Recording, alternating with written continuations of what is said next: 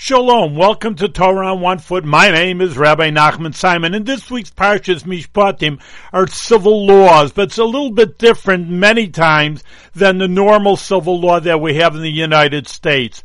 And one of the ideas is that if you steal and slaughter a cow or a sheep for the ox, you pay five times as much and the sheep four. Well, why is there an inconsistency there?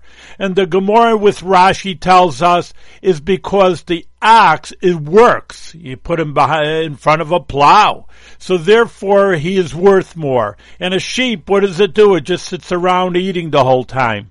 So therefore that teaches you that work is super important, that every person should have some work. Doesn't mean you have to go to work every day, but a work in turn to mitzvahs or helping another person.